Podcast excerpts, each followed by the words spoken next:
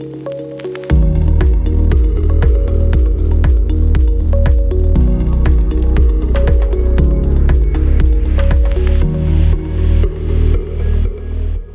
سال پیش بود من یک سخنرانی داشتم توی کنفرانس در ارتباط با internet marketing. یک کنفرانس دو روزه بود و سخنران هایی که بودن انصافا فوق العاده بودن. حالا من اولین سخنران بودم اونم تو روز اول.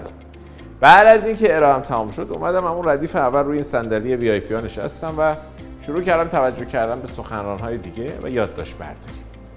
سخنران دوم که اومد و داشت صحبت می‌کرد تقریبا اواسط سخنرانیش بود که من پا شدم رفتم ته جلسه. حالا بقیه فکر می‌کردن دهخان چی؟ داره کلا میره بیرون. اتفاقی افتاده داره میره هتلش کجا میره؟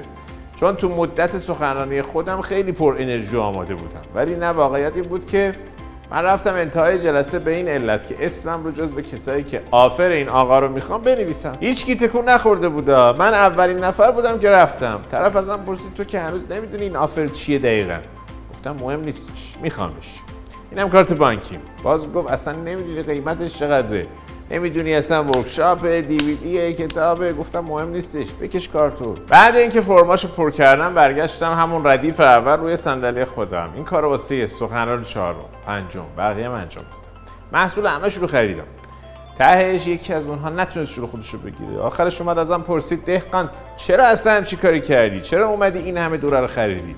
خودت مگه استاد internet marketing نیستی؟ تو داری اینا درس میدی. گفت خودم ارائه ها تو دیدم. میلیاردها داری آنلاین درمیاری. چرا این دورا رو میای می‌خری؟ نگاش کردم گفتم پسر جون فکر می‌کنی چطوری تونستم موفق شم؟ چون رو خودم سرمایه گذاری می‌کنم. من همیشه رو خودم سرمایه گذاری می‌کنم. بذارید امروز سه تا راز رو بهتون بگم. وقتی می‌خواین یک درسی به کسی بدین یکی از بهترین روش هایی که توجه آدم ها رو جلب بکنین این نیستش که هی بگید این کارو بکن اون کارو نکن به من گوش کن این کارو باید انجام بدی. بلکه روشش اینه که همون درس رو در قالب یک داستان بگید. پس نکته اول توی روایت یک داستان اینه که یک زمان و مکان رو مشخص کنید. دقت کردید داستان ها هم همینطوری شروع میشن. یک روزی وقتی توجه افراد رو به مکان و زمانی که داستان توش اتفاق افتاده جلب می‌کنید یعنی دارید با جزئیات قضیه رو تعریف می‌کنید. یه چی همینطوری تو هوا خودتون نمیگید. یک جورایی دارید صحنه رو کامل به تصویر می‌کشید. همونطور که اول همین ویدیو من هم داستانم رو با مشخص کردن زمان و مکان شروع کردم.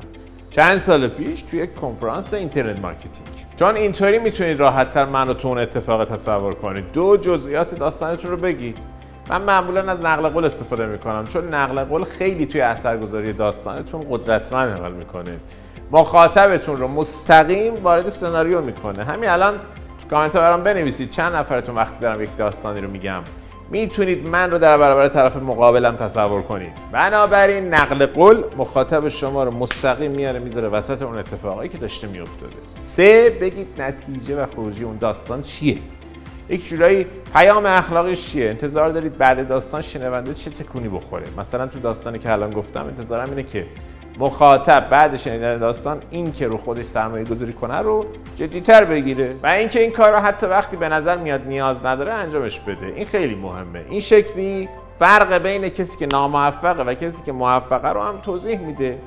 طول این سالها متوجه شدم آدم هایی که نیاز به اطلاعات دارن اتفاقا به نظر نمیاد زیاد دنبالش باشن. می‌دونید اصلا کیا دنبالش نمیرن؟ کسایی که اتفاقا مشکلات مالی دارن. اونهایی که موفقن همیشه روی خودشون سرمایه گذاری انجام میدن.